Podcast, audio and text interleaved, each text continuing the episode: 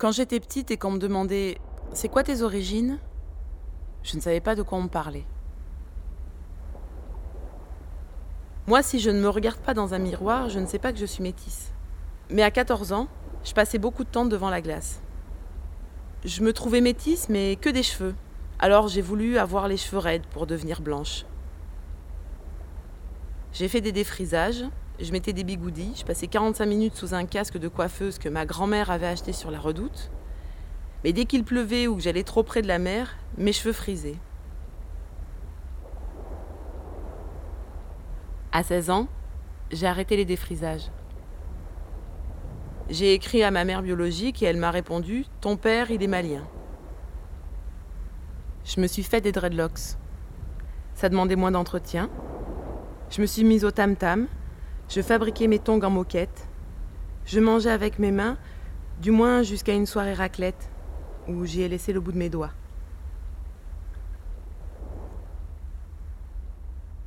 Vous l'aurez compris, j'ai été adoptée.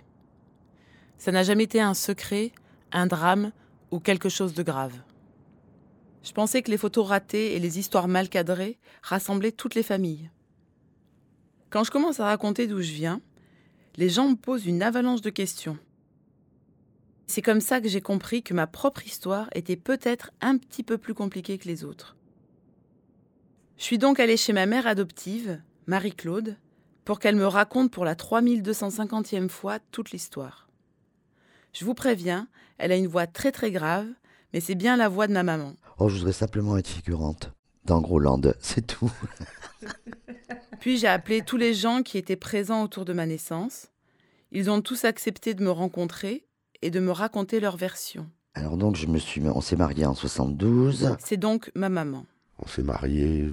Mon père, son sosie vocal. Parce qu'on voulait un peu fuir quelque chose tous les deux. J'ai pris la pilule quelques années parce qu'il était hors de question que j'ai un enfant. Les premières années. Et rapidement est venu le désir d'avoir un enfant. Donc j'avais 22 ans, je dirais que le désir d'enfant est venu euh, autour des 25 ans, je pense. À ce moment-là, mes parents vivaient dans un petit village à côté de La Ciotat. Mais ils venaient d'ailleurs. On les appelait les Parisiens même s'ils n'y avaient jamais mis les pieds. Ils se sont intégrés en jouant aux boules. Ils ont aussi voulu se présenter au municipal. Quand ils sont partis en campagne auprès des villageois, ils ont présenté leurs projets innovants, mais on leur a répondu Moi, je vote pour vous que si vous me faites monter l'eau fraîche jusqu'au cabanon. Ils ont perdu les élections. Et puis ça marchait pas, ça marchait pas, donc euh, moi j'avais un problème au niveau des trompes. Tu sais ce que Marie-Claude a subi? En tout cas, j'ai eu quatre interventions sur les trompes. C'était violent, c'était dur, c'était voilà. À la quatrième intervention, j'étais enceinte, mais j'ai perdu le bébé. Enfin, j'ai perdu. euh, voilà, j'ai fait une grossesse extra-utérine en fait à Arles, devant les arènes. Ah non, je peux pas retrouver les arènes. Moi, je suis pas du tout. euh, je connais pas du tout Arles. Et, euh, et je me suis retrouvé euh, par terre, euh, en train de me vider de mon sang. Oui, ça me fait découvrir que ce qui est bizarre, c'est que euh, les images que je vois de cet endroit ne correspondent pas aux images qu'il y a dans ma tête. Ça veut dire que, que nos souvenirs, en, fon- en fonction de la vie qui passe, on les modifie. Après, là, je, moi, j'ai dit stop, quoi. Ça faisait ouais, quatre fois que j'étais opéré. Est-ce que dans toutes les familles, il y a des photos ratées et des histoires mal cadrées Là, je suis à gauche, allongée sur un transat. Le tissu est rouge et délavé. J'ai environ 3 ans. Je suis toute nue et je me marre. À droite, à 50 cm de moi, il y a ma première voiture. C'est un coupé jaune décapotable avec des yeux verts en guise de phare. Là, on voit au premier plan la fenêtre arrière d'une voiture blanche.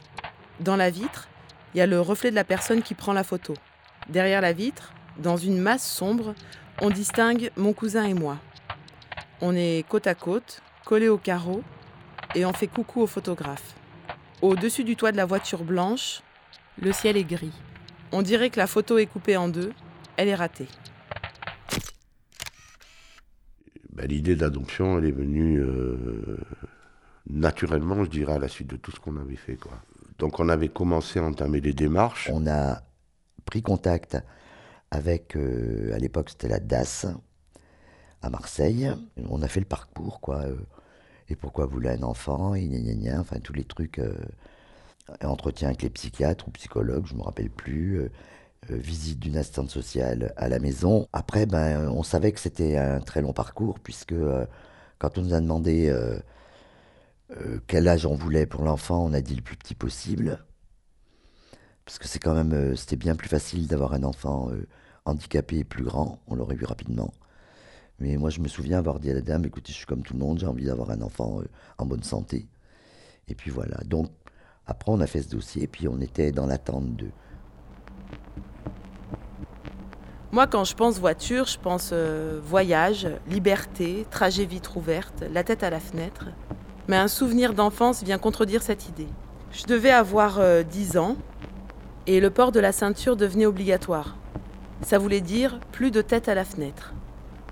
Et je ne comprenais pas pourquoi la police avait un droit de regard sur ma vie, à l'arrière de la voiture de ma mère. Qu'est-ce qu'elle pouvait bien en avoir à faire, la police? Si je mourais, c'était pas elle qui allait payer mon enterrement. Et puis c'est présenté, je- je- le mot, j'en trouve pas d'autre, cette opportunité, si tu veux. Hélène, qui était instite dans la même boîte euh, d'Alain, a appris que sa meilleure amie attendait un enfant. Pour moi, c'est une, c'est une amie, tout en étant éloignée, on ne s'est jamais perdu de vue. En plus d'être une très vieille amie de ma mère biologique, Hélène formait une redoutable équipe de pétanque avec ma maman, Marie-Claude. Elle faisait le tour de la région pour gagner des concours, mais aussi des casquettes Casanis. C'était des châtelains. La noblesse euh, décrépite, quoi, hein D'accord Voilà, voilà. Elle venait là la, la plupart du temps, euh, dès qu'elle était en vacances, ou pour, les, pour la Noël, tout ça. Qu'elle était mère célibataire d'un garçon de 9 ans et que 8-9 ans, et qu'elle cachait sa grossesse à tout le monde. Pour elle, il est hors de question d'avoir un enfant.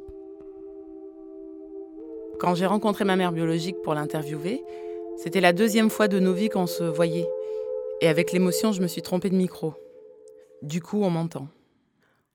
Au début, c'était compliqué de se parler. Pour elle, je suis un secret, quoi. Mais naturellement, on s'est tutoyé. Donc, est-ce que tu pourrais euh, juste me raconter la situation quand tu as su que tu étais enceinte, ta famille ou travail, euh, où t'habitais, etc. Ben, euh, j'ai eu une relation euh, comme ça euh, avec ton père. J'ai pas pris mes précautions comme euh, avant. Et puis j'ai fait deux avortements avant. Alors toi, je suis pas une femme euh, comment sainte vierge, comment t'expliquer? Je suis quand même une femme légère. Je suis sortie avec plusieurs hommes différents et voilà. J'ai eu Laurent en 72. Et puis bon ben Laurent, c'est mon demi-frère biologique. Lui non plus ne connaît pas son père.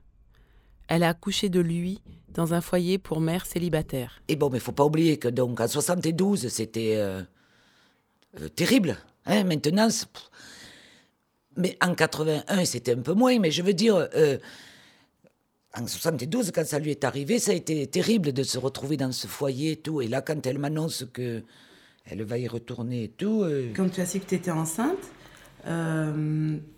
tu l'as su au bout de combien de temps Enfin, rapidement ou... oh non ça parce que comme j'ai eu des, des règles très irrégulières, alors parfois je, ça, euh, je restais trois semaines avec, parfois je restais trois mois sans. Alors tu vois, et puis je j'ai pas pris la pilule à ce moment-là, puis voilà, est-ce que tu veux, c'est Oui. c'est comme ça, et puis je l'ai su trois mois après, quoi. Ah oui, c'est au bout de trois mois, Ah. tu l'as pas su du tout tout de suite. Quoi. de suite, je lui fais euh, Mais tu, le- tu le gardes, ce bébé Et là, elle me dit euh, Non, non, ma décision est prise, je, veux, je ne veux pas léser Laurent, je, veux- je, je, je n'aurai pas de quoi m'occuper dignement des, de- des deux. Et donc, euh, je, je prends la décision parce que je pense qu'elle aura plus de, plus de chance autre, autre- autre part. Dans mon petit village de Provence, toutes mes copines allaient au catéchisme. J'ai demandé à ma mère pour y aller. Et elle a répondu euh, Si tu veux, tu y vas, mais je te préviens, il y a plein de devoirs, plus qu'à l'école, et c'est certainement pas moi qui vais t'aider. Mais il y avait Brigitte, une amie de ma mère qui était catholique. J'adorais aller chez elle. Elle me gardait souvent et m'apprenait plein de trucs. Elle savait que je voulais aller au catéchisme et elle me le faisait en secret.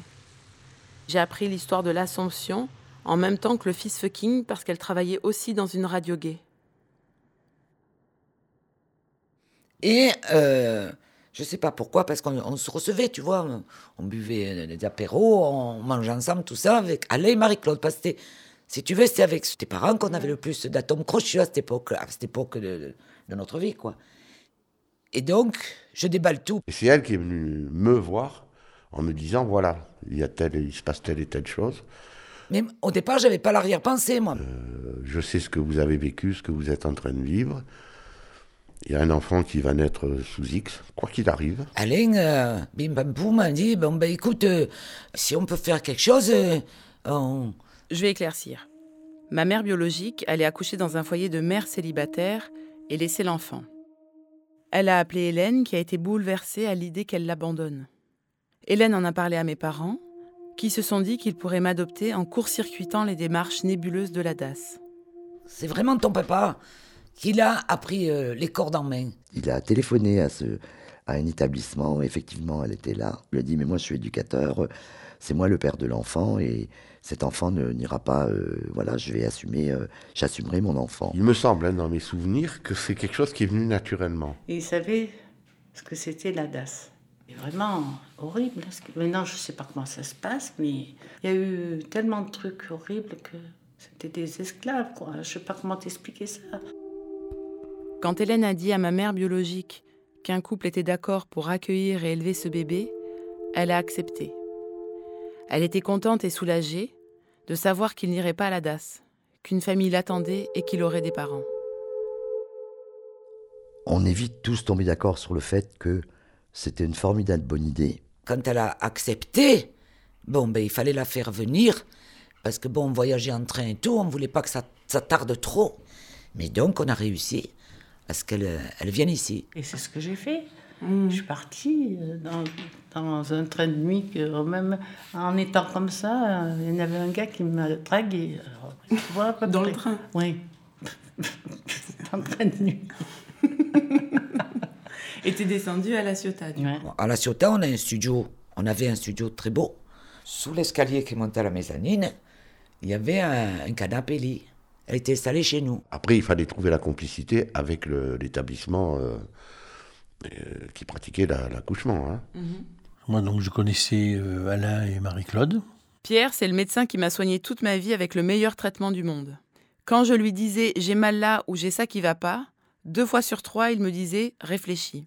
Et ça m'a toujours guéri. Et un jour, ils sont venus me voir à mon, mon cabinet, me semble-t-il, avec la difficulté pour avoir un, un enfant dont on avait déjà parlé. Ils me disaient qu'ils avaient une opportunité de quelqu'un qui acceptait d'aller mener sa grossesse à terme et à l'accouchement de laisser son enfant et de repartir, quoi. Donc de laisser l'enfant et donc j'ai rencontré cette dame, j'allais dire une belle femme, blonde, voilà, plutôt grande si j'ai souvenir. Je l'ai examinée, enfin, j'ai dû la voir une ou deux fois avant son accouchement, chez ses amis. Voilà. Et là, bon, ben on arrive, on arrive. euh, une nuit, un soir, euh, non, c'est tard déjà. euh, Hélène, Hélène, Hélène. Hélène. Hélène, euh, je suis en train de perdre mes os, voilà. Puis, euh, Je descends vite, tout ça. Et elle a fait les os.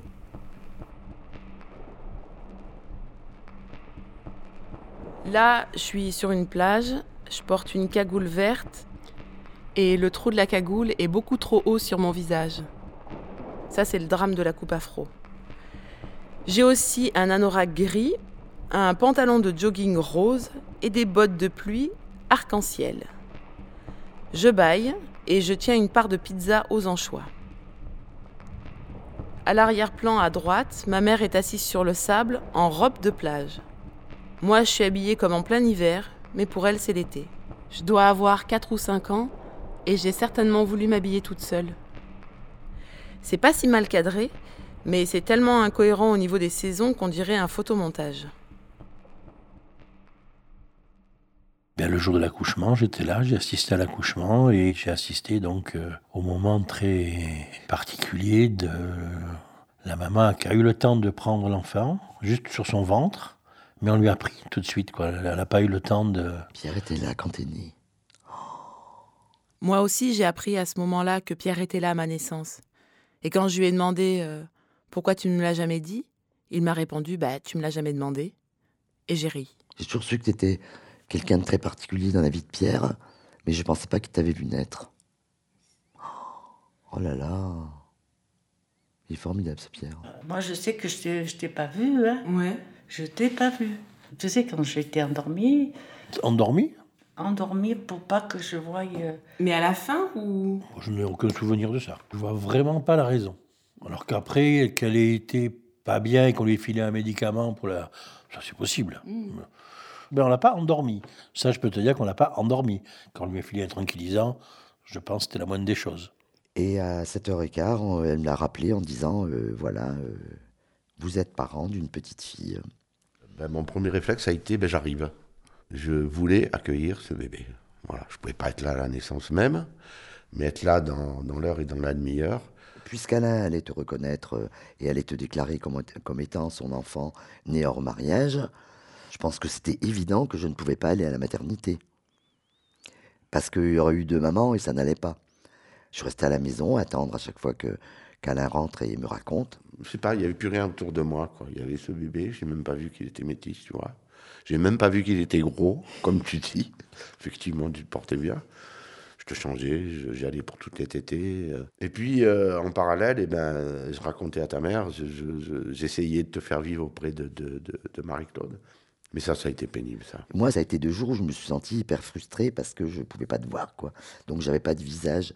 C'est pas comme maintenant, il n'y avait pas les téléphones portables pour prendre en photo. Il y avait... Je ne pouvais qu'écouter ce qu'il me disait et me raconter comment comment t'avais été? Il passait beaucoup de temps quand même sur les deux jours. Je me souviens d'un truc, c'est qu'il m'a dit elle est rigolote. Il m'a fait une, une mimique avec ta langue qui était sortie. Moi, je travaillais avec des trisomiques à l'époque. Et quand même, je lui ai dit non, mais t'es sûr que. Il m'a dit mais non, voilà. Donc, euh, vu que t'étais un bébé en bonne santé, un gros bébé, grand, costaud et tout ça, 5 kg 450. J'ai fait des gros bébés. le médecin a dit bah, elle peut sortir le mercredi. Et puis le mercredi matin, on a pris la voiture, on est allé à Saint-Loup, je suis resté dans la voiture avec le couffin et ma belle-mère. Et puis, je suis encore quelques jours chez Hélène et je suis remontée. Là, je suis dans une baignoire pour bébé qui se trouve elle-même dans une vraie baignoire. Sur le haut de la photo, il y a un bras qui passe sous ma tête et mes épaules. Au centre de la photo, mon ventre et mon nombril qui est recouvert d'un pansement, lui-même entouré par un filet. Ça me donne l'aspect d'un saucisson. La photo est très très blanche, surexposée. On me prendrait presque pour une albinos. Après, donc, t'es bon, arrivé à la maison, donc, euh, bah oui, j'étais maman, j'étais. euh, et j'ai toujours dit depuis que je suis jeune que si je pouvais pas avoir d'enfant, que j'adopterais un enfant. Et j'aurais bien aimé avoir des petits jumeaux noirs, sauf que j'ai pas eu de jumeaux noirs, mais j'ai eu une fille métisse. Par contre, quand t'es né, j'ai même pas vu que t'étais typé. Absolument pas. J'ai vu juste une chose, c'est que t'avais comme une moude sur la tête et que t'étais trop belle. Même si t'étais énorme, mais je voyais rien, quoi. C'est quand le bébé il sort, euh, bon, euh, des fois il est pas au niveau couleur, il est pas, tu vois, c'est pas, pas une blague, hein, tu vois. Des fois il y a même des schtroumpfs hein, qui sortent un peu tout bleu, quoi, tu vois. Donc, euh, enfin, c'est pas méchant pour les schtroumpfs, mais si je me souviens bien, tu avais bien des cheveux. Il y avait un truc, mais me, me- fais pas rentrer dans la dans l'art de la coiffure, je sais pas te dire, mais euh, oui, tu avais une chevelure euh, un peu inhabituelle sous nos soleils, quoi, voilà. Alors Hélène me dit, mais j'ai vu une photo, mais elle n'est pas tout à fait blanche. Je dis oui, elle n'est pas... elle est pas- Ça coûtait pas cher de le dire. Et puis après, euh, de toute façon, ça change rien pour eux. pas noir, noir, noir, métisse, c'est quoi. métisse, voilà. c'est pas impo- euh, d'importance, moi je m'en contrefous. Toi aussi, j'espère Oh que ben. tu tu es bien mieux dans ta peau que dans la mienne, je pense. En tout cas, c'est pas un drame d'être métisse, non. Plutôt, Non. c'est plutôt sexy même. Je me rappelle, je sais plus, Céliane ou Mireille, qui a dit Mon Dieu, qu'elle est belle et tout. Elle a le type hindou. Et moi, j'ai regardé parce que j'avais même pas percuté que que tu étais typé, même pas. Et est-ce que le, le- mon père biologique Oui. euh, était au courant que tu étais enceinte ou Ben, pas? je lui avais dit, mais il disait que c'était pas de lui. Alors, euh, Et donc tu sais de quelle origine il est ou pas? Ben, euh, euh, de, Congo, de congolaise, je crois, ou. Tu vois, je, Depuis 97, je croyais que j'étais malienne. En 2007, j'ai fait un voyage au Mali pour connaître ce que je croyais être mes origines. Et là, elle me dit que mon père est congolais. Je crois pas que je vais aller au Congo.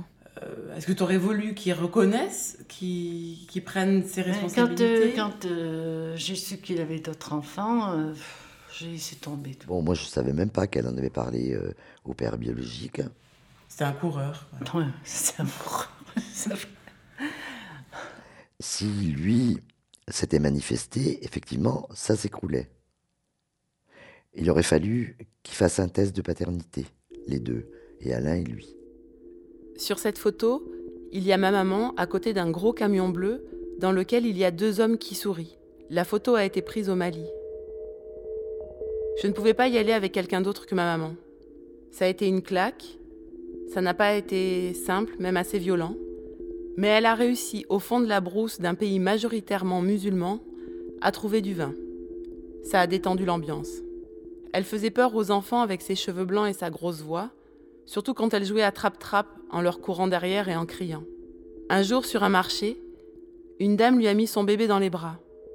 C'était troublant. Cet enfant me ressemblait et surtout, on a toutes les deux eu l'impression qu'elle lui donnait. Comme si cette dame voulait lui confier pour lui promettre un avenir meilleur. Elle s'est empressée de lui rendre, en lui souriant et en lui disant que son petit était magnifique. Est-ce qu'on était bien sage Est-ce qu'on est qu'on réalisait ce qu'on faisait?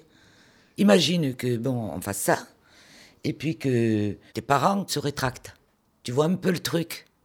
Mais, voilà. Mais ça, ça on n'y pense pas à... Quand, on le fait, là, c'est l'élan, l'élan de- du cœur ou de... On pense qu'au beau, qu'au positif. Et ça marche. J'ai même pas pensé, pourtant je savais que légalement, euh, la mère peut revenir pendant je sais pas combien de temps, deux mois pour euh, reconnaître son enfant, mais à l'époque, je ne pense pas pendant deux mois avoir tremblé les pieds à la tête euh, à l'idée qu'elle puisse venir. euh, non, j'ai pas le souvenir de ça. Ma mère biologique a simplement donné son bébé sans déclarer d'abandon. Elle a même donné son identité. Elle aurait pu revenir sur son choix n'importe quand, mais elle avait donné sa parole. Et ça l'a soulagée. Mon père adoptif s'est déclaré père naturel, ce qui est totalement faux, mais il faut savoir que qui veut peut se déclarer parent de n'importe qui. C'est la loi, on a le droit, jusqu'à ce que quelqu'un conteste. Mon vrai père biologique aurait pu réclamer sa paternité, mais il ne s'est jamais manifesté. Mon père adoptif a aussi dit qu'il était célibataire alors qu'il était marié. Et ma mère a adopté l'enfant hors mariage de son époux. Bref, je suis une fausse enfant adultérine. L'aventure tenait sur un fil. Mais est-ce que c'est légal ou pas? Ça ressemble à une grossesse pour autrui, mais sans argent. Tout le monde semble trouver ça normal, mais quand même, il y a quelque chose d'étrange, non? Est-ce que quelqu'un réalisait que c'était compliqué? Est-ce que quelqu'un avait le même sentiment que celui que j'ai aujourd'hui? J'ai demandé à Pascal et Annie. Ce sont de très vieux amis de ma mère. C'est en quelque sorte mes deuxièmes parents, ou troisième, ça dépend comment on compte. Mais moi, ce que je, ce que je sais, c'est que quand j'ai appris que Alain allait adopter un enfant de façon détournée, euh, moi, ça m'a mis mal à l'aise. Et j'ai jamais euh, parlé de ça avec Alain. Je suis resté dans le secret. J'ai accepté le secret. Ne rien dire. C'est quelque chose qui, qui- qui me semblait euh, pas honnête, pas franc et plein de risques. Et moi, ri- je ne suis pas intervenu là-dedans. Je n'ai pas posé de questions. J'ai écouté. Mais tant mieux pour, euh, tant mieux pour le bébé parce que il y a une famille aimante qui l'a, qui l'a recueilli. Puis il y avait un accord parce que on n'a pas volé son bébé, elle l'a donné.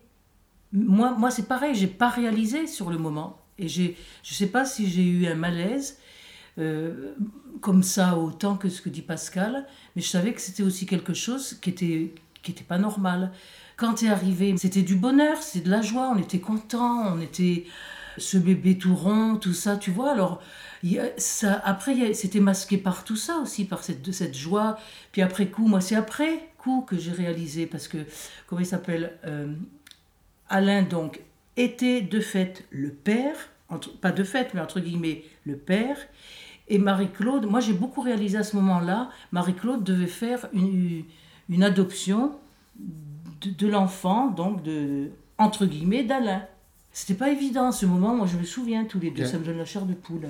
Oui, moi aussi, ça me, ça me, bouscule. Malgré leurs doutes, ils ont toujours été là. C'est difficile à sortir. Pourtant, c'est très joli et très agréable. Mais j'ai toujours pensé que on était des deuxièmes parents. Eh ben, on vient tous les trois. C'est réussi, hein Mais euh, je pleure pas, en fait. Non, non, mais c'est... T'as seulement des larmes aux yeux. Non, non, je suis très touché. Pour tout le monde, t'étais notre petite, quoi. T'étais notre petite et on n'a jamais... Enfin, j'ai pas le souvenir de discussion ou de gens qui nous aient dit euh, Vous avez pas peur que. Il y a peut-être eu, hein, mais j'ai oublié. En tout cas, je me rappelle pas, moi. Non, je regrette pas du tout, puisque c'est fait comme ça, c'est comme ça. Maintenant euh, que je te connais, que c'est vrai, bon, euh, c'est ce que je t'ai dit, ta maman, c'est ta maman. Mm. Bon, c'est moi qui t'ai fait, c'est sûr. Mais mets-toi bien dans la tête que c'est ta maman qui t'a élevé et ton papa. Mm. Voilà. Je regarde ces photos mal prises je fais le point sur mes souvenirs. Je réécoute leurs témoignages. Ça déborde, ça dépasse, ça grince et ça me plaît. Tu sais que ma maman, ma maman, elle a eu sept enfants, mais elle ne pouvait pas avoir d'enfants. Attends, elle, nous a dit après, quand on était plus grand, qu'elle s'est fait soigner aux hormones de la lapine. Voilà ce que j'ai su. Hein. Alors après, elle disait, j'étais vraiment une lapine. parce qu'elle a fait quand même sept enfants, huit parce qu'elle a perdu un. Et toi, du coup, tu as aussi bénéficié des hormones de lapine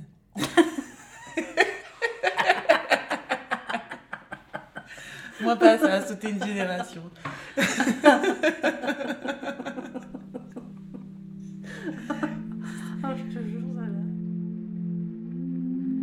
Ce que j'aime dans cette histoire, c'est que le cadre juridique était mou, extensible, poreux.